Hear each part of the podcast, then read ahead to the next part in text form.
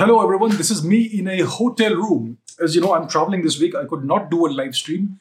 So I thought let me take a break from proceedings and answer some of your questions. Do an Ask Abhijit show that's recorded and release it as soon as I can.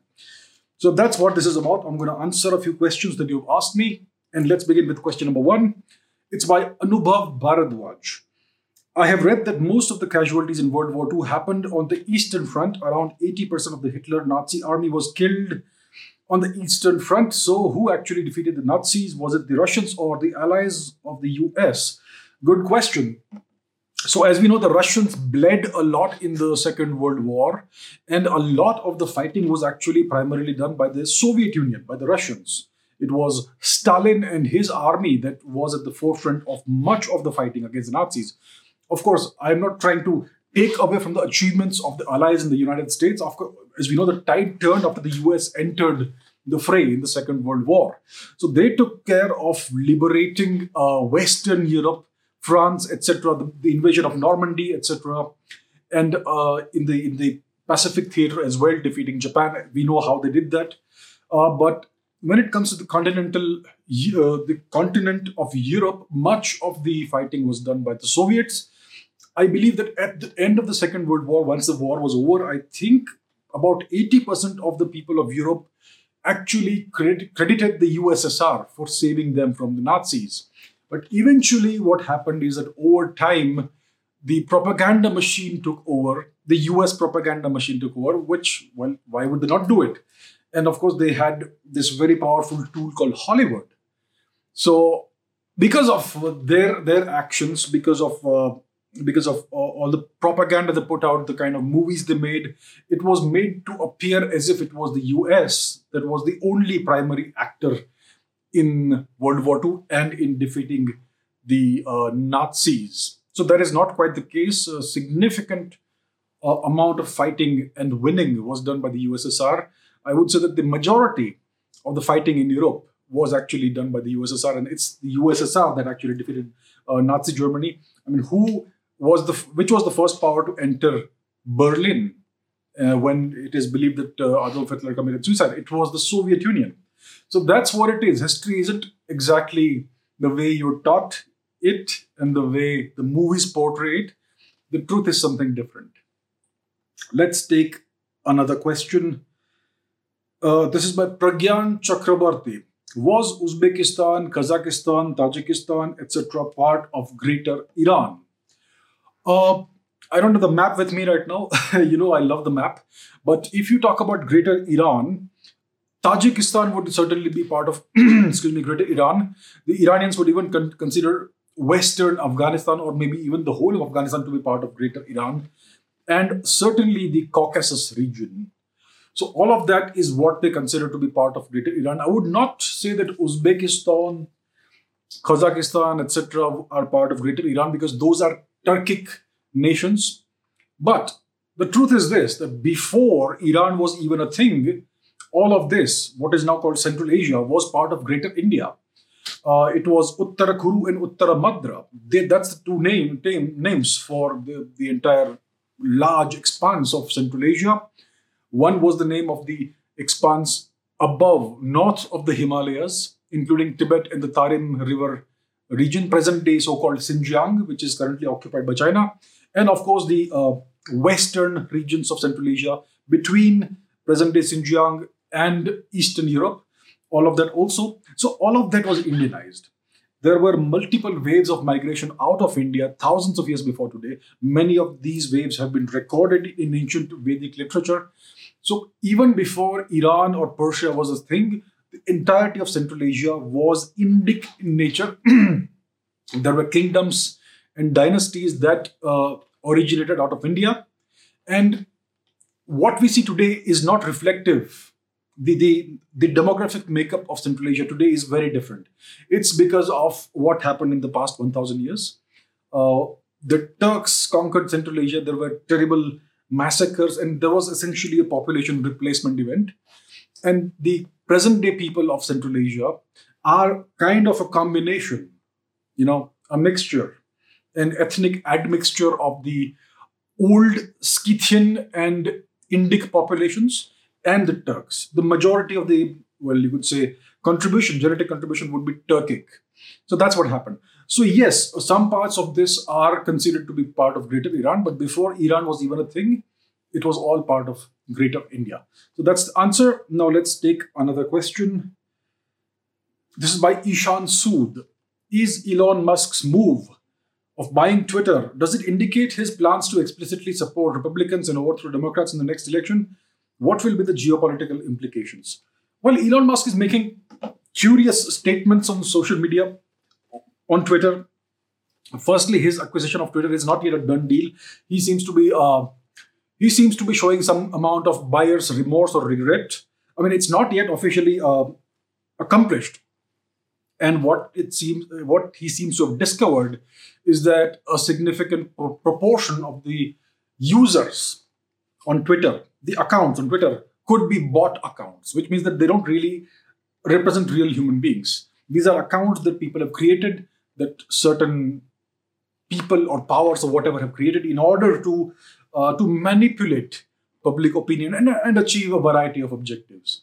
So the figure that Elon Musk is talking about is that anything between 20% and maybe even 70 80% of the users on Twitter are not actual real human beings. So that's what he's talking about.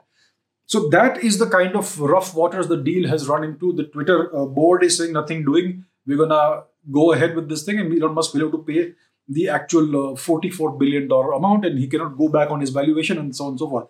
So there's a back and forth going on right now. Well, the thing is that Elon Musk has recently uh, indicated his support for the Republican Party uh, on Twitter. He said that he always voted Democrat, but now the things are such that he is more inclined to, or he has decided to vote Republican. So, what does this indicate? See, Elon Musk is one of the most influential people on the planet. Whatever he says has real world uh, implications and repercussions. If he says, uh, if he if he supports a certain company or stock, that stock goes up in valuation. If he disparages a certain company, that stock plummets. The same goes with cryptocurrencies, Bitcoin, etc. And now, if he is talking about uh, the Republicans and saying he'll vote Republican, it's possible that there could be a sway in his supporters who may have been Democrats, who may possibly want to think about voting Republican next time. So it is a politically loaded and charged statement that he has made, and it has real world implications. Uh, what is the question? Does it mean that he wants to overthrow the Democrats in the next election? I don't think that he actually wants to overthrow the Democrats or any such thing. He is simply indicating his dissatisfaction and disillusionment with the Democratic Party, and that's what he's that's what he's expressing. I believe. Maybe he doesn't, or maybe he does. He's a very smart person. Maybe he does realize what uh, what in real world repercussions his statements have. Maybe it's a pressure tactic to get uh, the Democratic Party, which is currently in power, to to do things better or what. So I'm not quite sure what he is what his intentions are. I don't think it's an attempt to overthrow any party, but it's certainly very influential. Now, the bigger picture is that Elon Musk has get, gotten embroiled in this entire Twitter matter. He has, well, essentially gone ahead with this acquisition of Twitter. The question is, what is he trying to do? The guy has very big, very big dreams and, and a very big vision. He wants to take humanity to Mars he wants to uh, he wants the world to move to electric power instead of fossil fuels, and he's doing it via his uh, solar, I mean, electric power vehicles and all that, which does have a have a certain amount of uh, ecological footprint because of the of the batteries, but he's go, he's making moves in the right direction. He's also he's got this solar power company and he's got the boring company as well. So he has enormous ambitions and he's got a very big vision. The question is, what is he trying to achieve by, by also fighting, by opening one more front and fighting one more battle, which is the very political, very visible battle over Twitter? I, I, I understand that he believes in free speech, he's a free speech absolutist, but is it advisable, is it, is it wise for one person to fight so many battles? the dreams that he has are already enormous dreams. It would be a miracle if he can achieve all of them. He could very well be on the path of, of, of doing that eventually in the next 10 or so years, getting people on Mars and all that. It's possible. He has the he already has the technology. My question is why is he trying to fight so many battles, especially these these uh, political battles? So I'm not quite sure what he's trying to do. Does this have geopolitical? Uh, does it have a geopolitical angle? See, SpaceX is at the forefront of space exploration and space uh, exploration technology, which means it is a very valuable asset in the U.S. geopolitical arsenal. If the U.S. is to um, is to conquer outer space and beat all the other nations in doing it, uh, SpaceX will play a very big role in that. And uh, uh, SpaceX also launches multiple, a variety of secret satellites, military satellites that have uh, military applications. So SpaceX is very much part of the jigsaw puzzle in geopolitics, and Elon Musk is very much part of that because he is the guy who owns SpaceX. So there is always a geopolitical angle to whatever Elon Musk does, whether he likes it or not. It's there so clearly, this Twitter battle also could have some kind of geopolitical angle. I'm not sure if he if he is doing it uh, on his own volition or or what the thing is, but clearly, Twitter is is an instrument that influences a significant population percentage of the world's population. World leaders use it, and uh, your data is is essentially open it's it's open to the US government whether you know it or not, whether you like it or not. So it is a very powerful geo, geopolitical tool. And uh, so, yeah, I'm, I'm, not sure what Elon Musk is trying to do. So that's something that uh, I am not able to decipher thus far, but it, I find it strange that somebody with such enormous ambitions is trying to fight so many battles. And some of them could actually be considered or, or characterized as somewhat petty battles. So I'm not sure if his ego has got to his head or if this is a very well calculated, very well thought out strategy. Uh, time will tell us, but right now it's I find it kind of puzzling. Okay, next question. This is by learning and recreation. Is it possible for an IAS officer to bring change to in, in India uh, from the perspective of fake history and bring out truth in books? See, the thing is this IAS officers, as long as they are active in their duty, they are essentially tools of the state. They are not expected or even supposed to have a leadership position in society. They are simply tools of the government. The government tells them what to do and they carry out the government's wishes. That's all it is. They do not decide grand strategy or grand policy they will be told what to do and they will decide how to carry that out and how to achieve those objectives or whatever the demands of the politicians are. That's what IAS officers do. As such, they have no role in changing the content of history textbooks or bringing out any bringing about any revolution in society or uh, bringing out bringing out truth in books. That is a political decision. If the syllabus is going to be changed, if the books are going to be uh, decontaminated of all the fake history and distortions. It's not going to happen at the IAS level. It's going to happen at the political level. Some political leader of this country is going to have to show the courage and the vision and the gumption to to carry to see this through. To, to first of all decide to do this and then see this through. So once the decision is made, maybe IAS officers will be involved in implementing the, the decision and ensuring it is done properly. And it still remains to be seen if, if they will actually do it properly. Because well that's a whole different story. So this leadership has to come from the politicians. It has to come at the political level not at the ias level. Ias officers are simply bureaucrats. They are they, i'm sure there are many fantastic people among the ias cadre. I'm sure there are very good people, very nationalistic, patriotic people, and all that. But their function is to carry out orders and not provide any leadership. If an IS officer starts taking decisions that the politicians have not approved, that is actually a big problem. They're not supposed to do that. So we should not expect any such change coming in from the IAS level. That is always going to be a political decision. This is a question by Abhijit. Abhijit with the H at the end. The question is Is it possible to create an empire in, in the modern day? How were empires formed in the first place? How do people know about it if it is formed? Do people fall for it or support it? So the question is how do you form an empire in the modern day? Is an empire even possible in the 21st century? Well, you already have an empire in the 21st century. There is one single superpower in the world that controls most of the world's uh, economy, policy, decision making, all the institutes, institutions of the world like the World Bank, IMF, etc., uh, IMF, etc., and it essentially has the ability to intervene in any part of the world militarily at 30 to 60 minutes notice. That is the United States. We call it a superpower, but it's actually an empire. It has military bases all across the world in a very large number of countries. There are certain countries where it has permanent military bases for decades. It has had these military bases for decades. South Korea is an example. Japan is an example. Germany is an example. It has nuclear weapons on the soil of other countries. So this is an empire. We, we call it a superpower these days, which is the acceptable terminology, but it is nothing but an empire.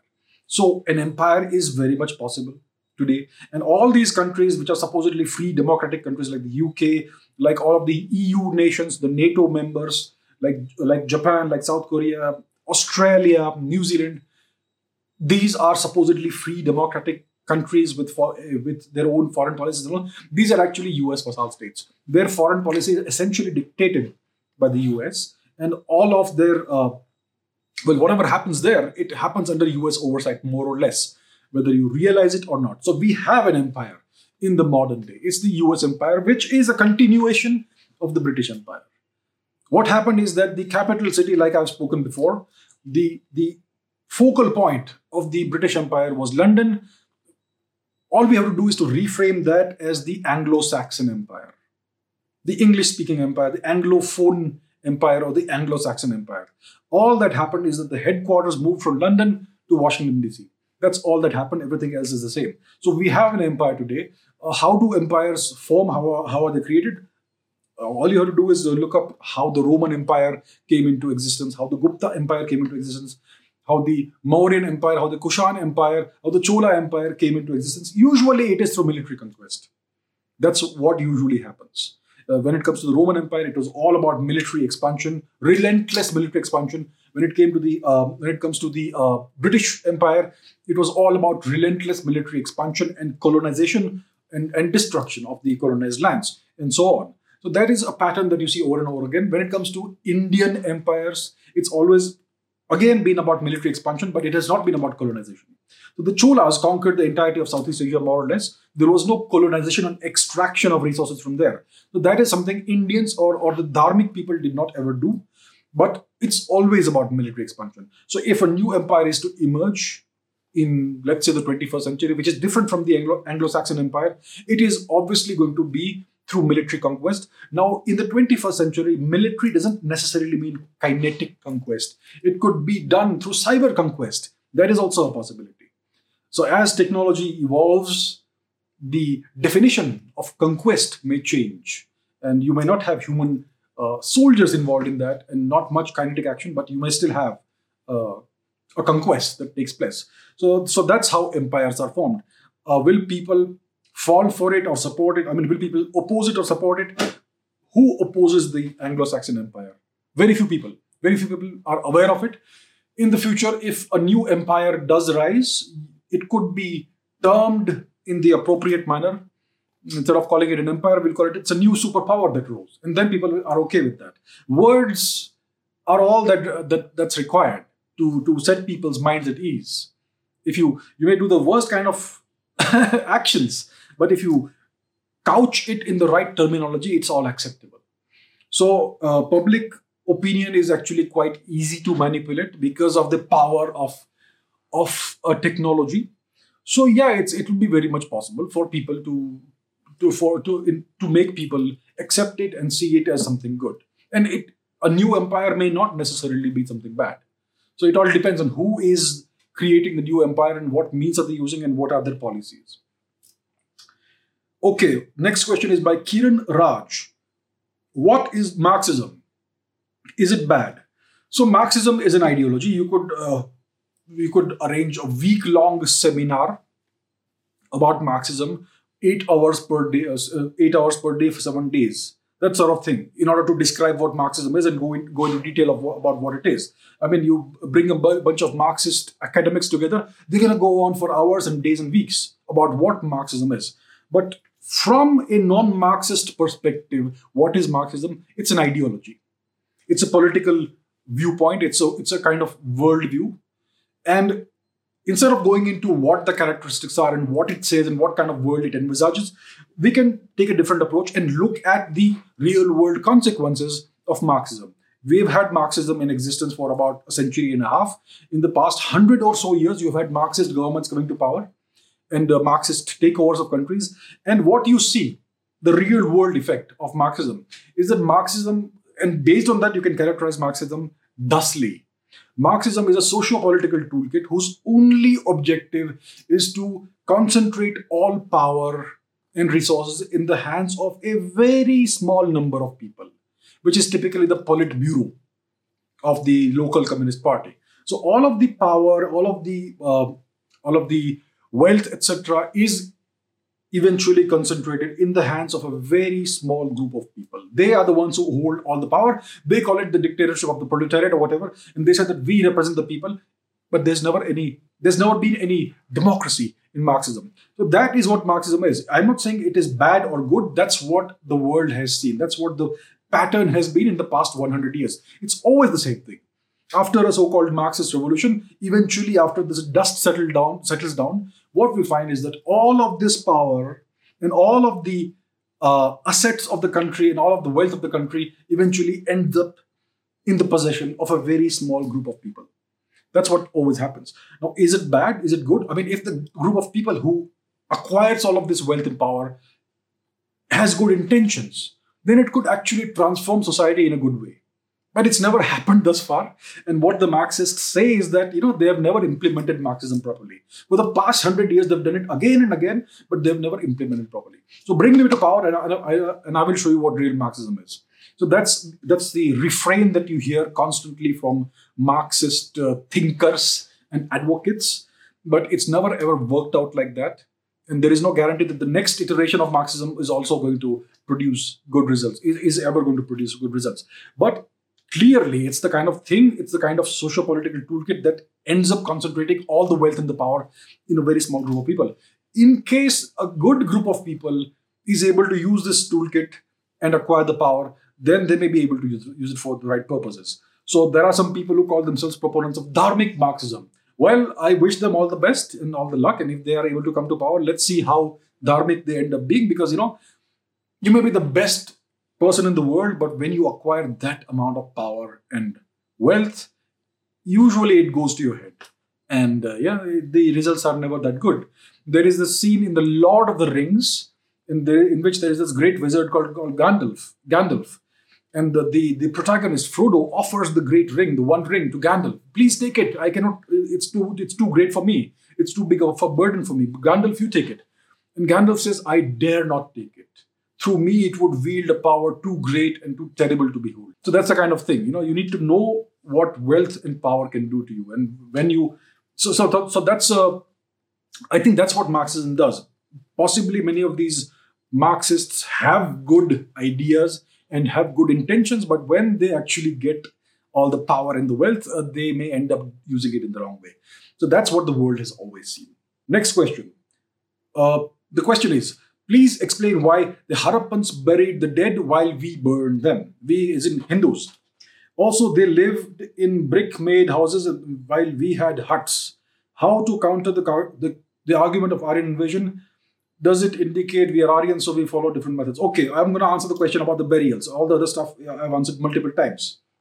Okay, so yes, we find burials in the Sapta Sindhu region from the Harappan period of our civilization right? That's what we, we call it the Harappan phase or the Indus Valley phase or the Saraswati Sindhu phase of India's civilization. And we find burials there, we find cemeteries in some places where, where individuals have been buried.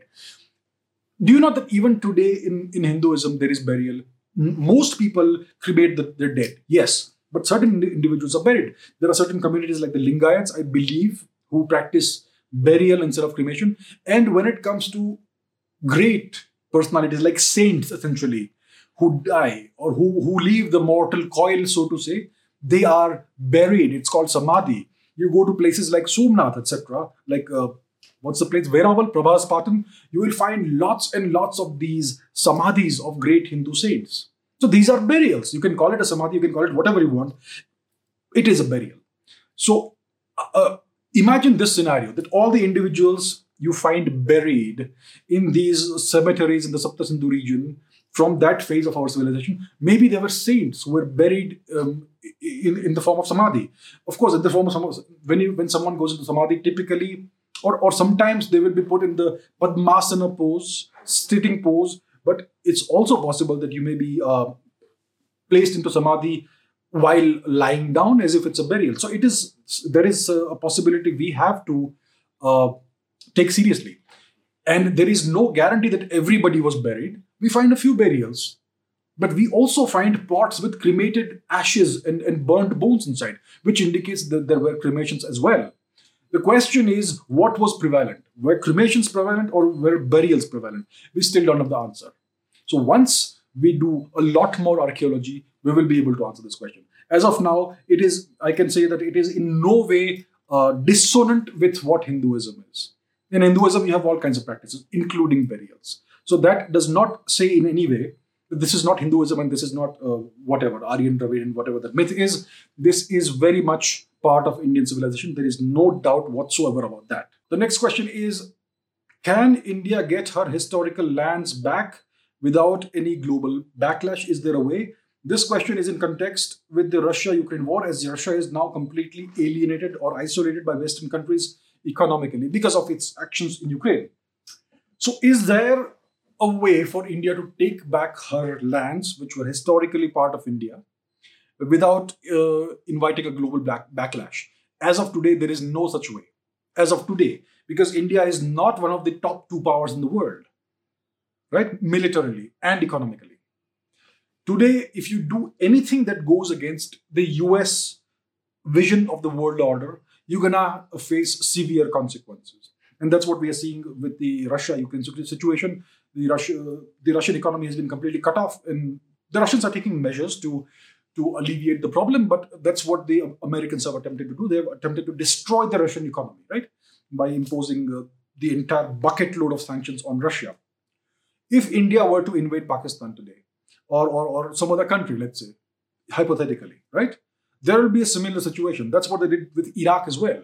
They first let Saddam Hussein believe that it was okay for him to invade Kuwait, and when he went ahead with the invasion, he was destroyed. His country was destroyed.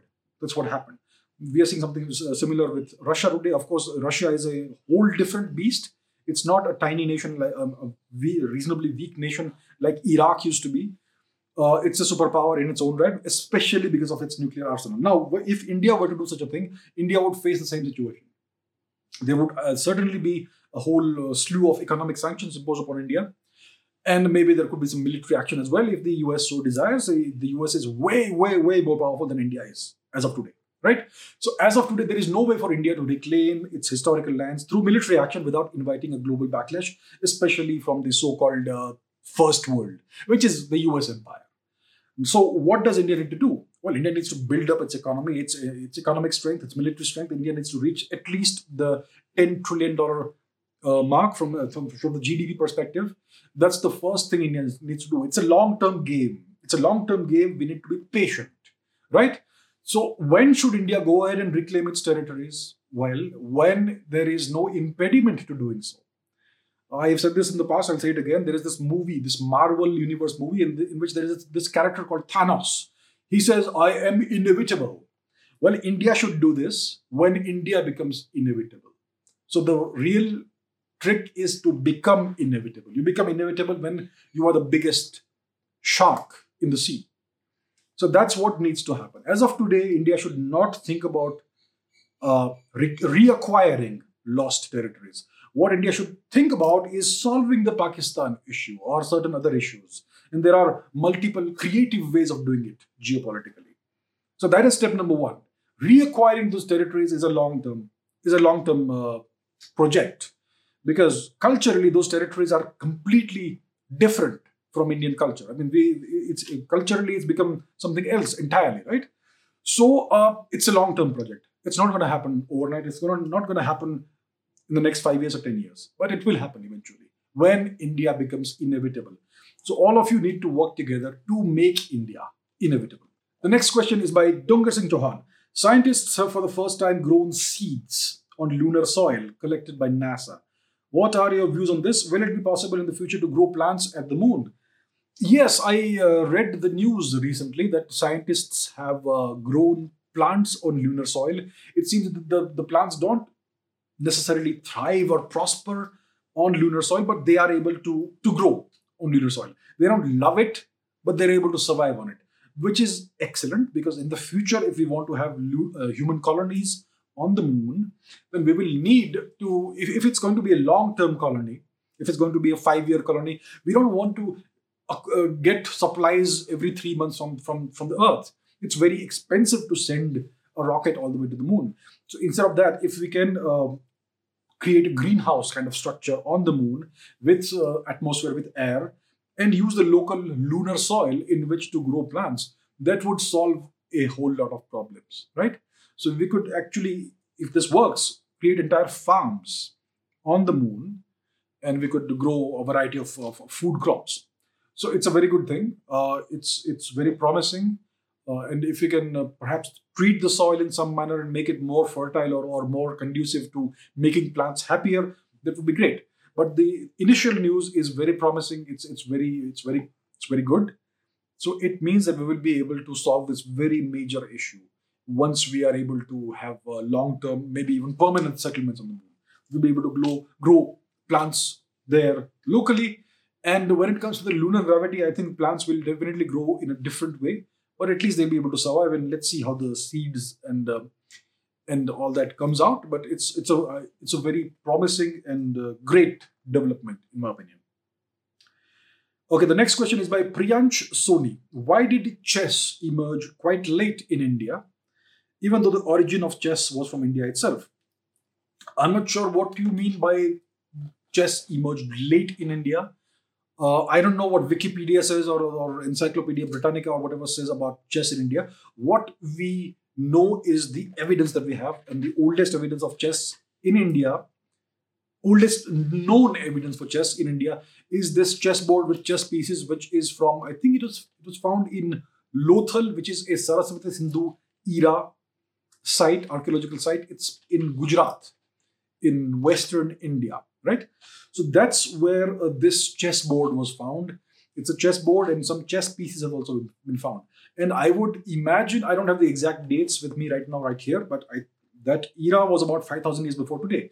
So that that uh, that chess uh, chess set would most likely date between 6000 and 4000 years before today which is quite old and it already tells you it tells you that chess was already an, a thing it was a very well developed game with a proper chessboard and chess pieces and, and the same most likely similar rules to what we have today so it demonstrates actually that chess is very old uh, if if this chess uh, set is from 5000 years before today most likely chess must have developed at least a thousand years before that so it tells you how old chess is. And obviously, chess emerged out of India. I'm not sure what Wikipedia says. Maybe they say chess came from somewhere else. We don't care about that. We have the evidence that shows that chess was being played 5,000 or so years before today in India itself. And similar situations uh, occur with other sports. For instance, the sport of polo comes to my mind.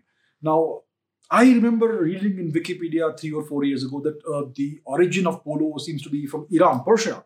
That's not the case.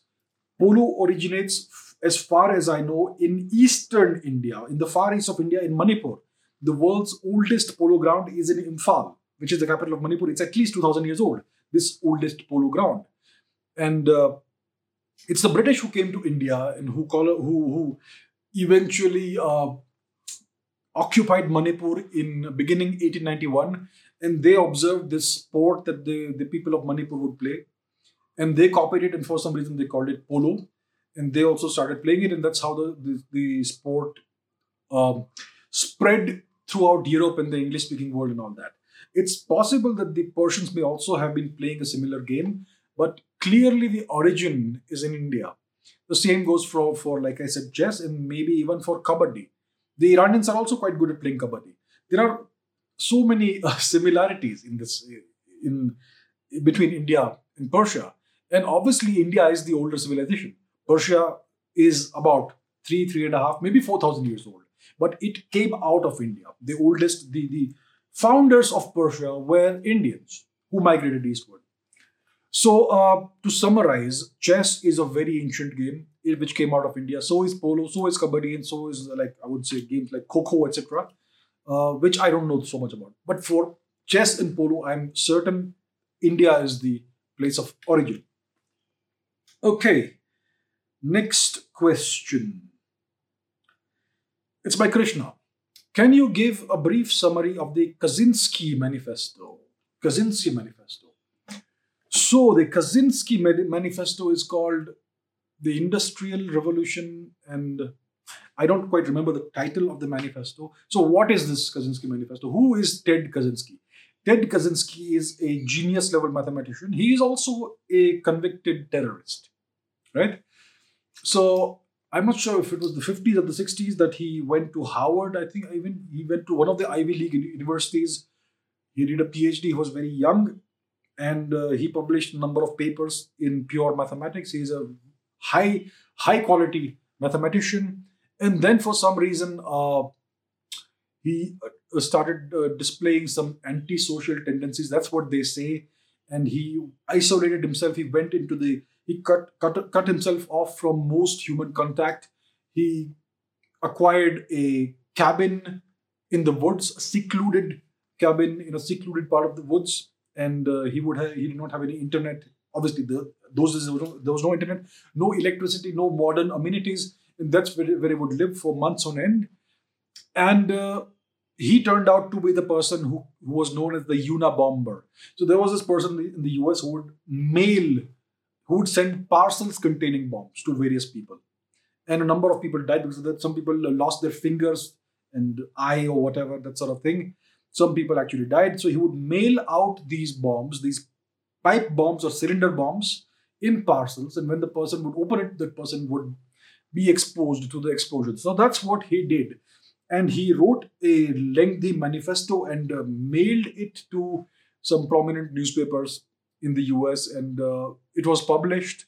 It's known as the Unabomber Manifesto, and eventually this this guy was uh, he was tracked down and apprehended, and he's serving a life sentence in prison. So it looks like he will spend the rest of his days in prison. He's already quite elderly. So, so that's what it is. So, what was this manifesto? It was a manifesto railing against the modernization and industrialization of society. So I haven't read the thing in detail, but that's what I can tell you, tell you about it. And the thing is this I mean, I have read parts of it a long time ago, so I don't remember the specifics. But what I can tell you is that it makes a whole lot of sense what he wrote. But what he did doesn't make sense. I mean, there was what was the point of killing random people? Maybe he it was not random. Maybe he selected people uh, based on certain specific uh, traits or whatever. But what was the point of killing innocent people who he did not even really know in person? Uh, maybe he was sending out a message or whatever, but his reaction to what he saw as this terrible direction the society is taking in, his reaction was not right. Obviously, it's not right to indulge in terrorist activities or, or murder people. But if you read the manifesto, it makes a whole lot of sense. It's as relevant in the 21st century in, in 2022 as it was when it was written. So if you are curious, read it. It's not going to turn you into a terrorist, but be aware that the person who wrote it ended up doing this terrible, uh, these terrible acts. So that is the the Unabomber manifesto or the Kaczynski manifesto. I don't remember the specifics, so you can look it up. It's a, it's available online. Trishna Nath says, "Is the world really dying?" The world is never dying. The world is always in a, in a state of flux. It's always changing. And change also certainly does manifest itself in the form of death. Death, and then uh,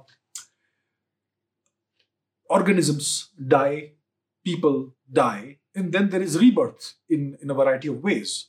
New organisms emerge, new people are born, uh, species come and go the dinosaurs were a thing. They are no longer a thing. Of course, they're still out there.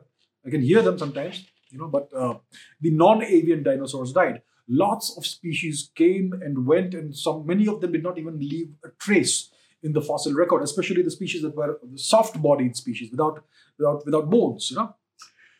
So is the world dying? The world is changing.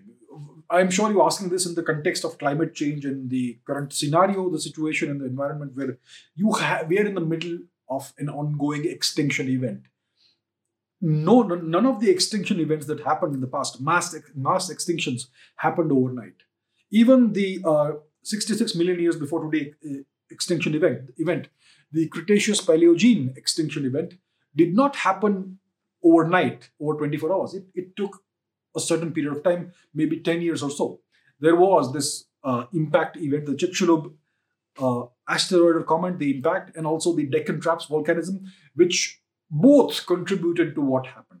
But there have been many mass extinctions, and these mass extinctions they happen over time. It doesn't happen in a weekend.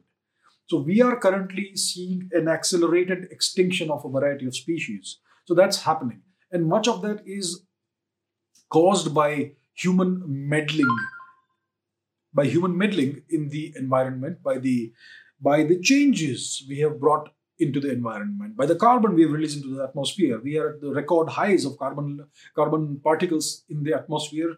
We are dumping untold amounts of garbage sewage plastic into the oceans. We have uh, we have deforested much of the planet. And it is still going on.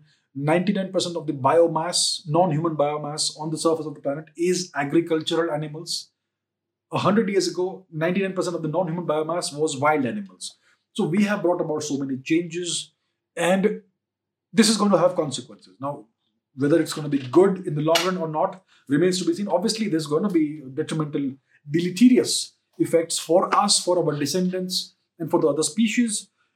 Maybe it is certainly possible that there could be a new mass extinction. There is certainly a mass extinction going on. Many non human species are going extinct at, a, at an alarming rate, but it could end up destroying us as a species as well. It's possible that in the next three to 400, maybe 500 years, humanity itself may go extinct. It is a possibility. Does it mean the world is dying? No, the world will do just fine. No matter what we do, the world will survive. The world will evolve. There have been times when 95% of the species of the planet died out for whatever reason. And yet the planet bounced back. New species emerged. The process took tens of millions of years, but it happens. So, from our perspective, tens of millions of years is unimaginable. We can put the figure down, write it down, but it doesn't really make sense to us, that, that number of years. So, we have been around for a fraction of that time, 300,000 or so years as a species, right? So, it's possible we may go extinct, but the world will just will do just fine new species will eventually emerge. Whatever destruction or, or degradation we are causing to the environment will eventually uh, be become part of the planet. The environment will heal itself with or without us, and it will go on. So the world is not dying; it is changing, and we are contributing significantly to the change. Some people say that climate change is not a thing. That's not true. Climate has always been changing, but right now, some of the contribution to climate change or a non-trivial contribution to the current climate change is coming from us. It's not coming from us in India. It's something that's been going on since the Industrial Revolution, two, three hundred years or so before today. It's all been done. If you want to apportion blame, it's been done by the West. And now they're trying to put the blame on India and China and the developing world, which is not going to wash with us. But that's a different issue. So the, the answer is the world is not dying. The world is changing. And it's going to do just fine with or without us. We are just a small very small interlude or small chapter in the history of our planet. The next question is by Saurabh. Is ancient Greek literature totally reliable, especially in the Indian context? As, as we know, everyone glorifies their own culture rather than other cultures. Okay. So, Greek, uh, ancient Greek literature is important in the Indian context. And the reason why Greek literature and, and Tibetan literature and Chinese literature and Persian literature Arabic literature, etc. Why is it important? It's because we have lost our own writings. Our ancestors compiled voluminous collections of books and writings. These were stored in the great libraries in our great universities, and these were all wiped out about a thousand years ago. Everything was burned down. So we lost the written records of our history. And because of this enormous, massive loss, we are now forced to rely on foreign accounts of India, written by foreign travelers to India people like Xuanzang, Fahian from China. Um, uh, who was it? Uh, various various Greek travelers. Uh, there are a couple of Scythian accounts as well, and various other accounts like that. Foreign foreign uh, accounts of India. So the question is about uh, Greek accounts of of of India, ancient India. So one of the examples is the Periplus of the Erythraean Sea. I don't remember who the author is, but it talks about the geography of India and who the uh, kings are. It it, uh, it, mentions a king called Nambanus, which is clearly the great Indo-Scythian Mahakshatrap Nahapana, and so on. It talks about the geography of India, the major cities, some rivers, and so on. Then there is obviously the Indica of Megasthenes. Megasthenes was a Greek ambassador to India. He was an ambassador in the Mauryan court. And he wrote a very interesting account of India. It was written from a tactical military kind of perspective, you know, facts, facts and figures, facts and figures, facts and figures, that sort of thing. And now this account is called Indica, the Indica. That account is lost. We don't have the original uh, writing at all anymore. But we know to some extent what was written in Indica because it has been referenced and mentioned and in some cases uh, reproduced to some extent in other writings. Uh, in the writings of other Greek uh, writers or scholars or historians who mentioned what Megasthenes wrote, and uh, they have kind of uh, repeated that to some extent. So that's why we know some portion of what he wrote. Now, clearly, these are foreign accounts. They will have a foreign perspective whether it's a Greek perspective or a Chinese perspective or a Scythian perspective or, or an Arabic perspective or Persian perspective or later European perspective. We know how badly the Europeans distorted Indian culture and history. It's something we are still coping with. Now, at least, we are, we are able to understand the extent of, of how badly they mischaracterized Indian culture and distorted Indian history. They, they, they did that on purpose because they had a certain objective right? To, to re-engineer Indian society and all, which is still a work in progress. Now, the Greeks may not have had that sort of thing, but they would certainly have their own foreign perspective. So the same goes with the Chinese and other, other accounts. So you can never rely on any of these accounts entirely. You cannot take them at face value.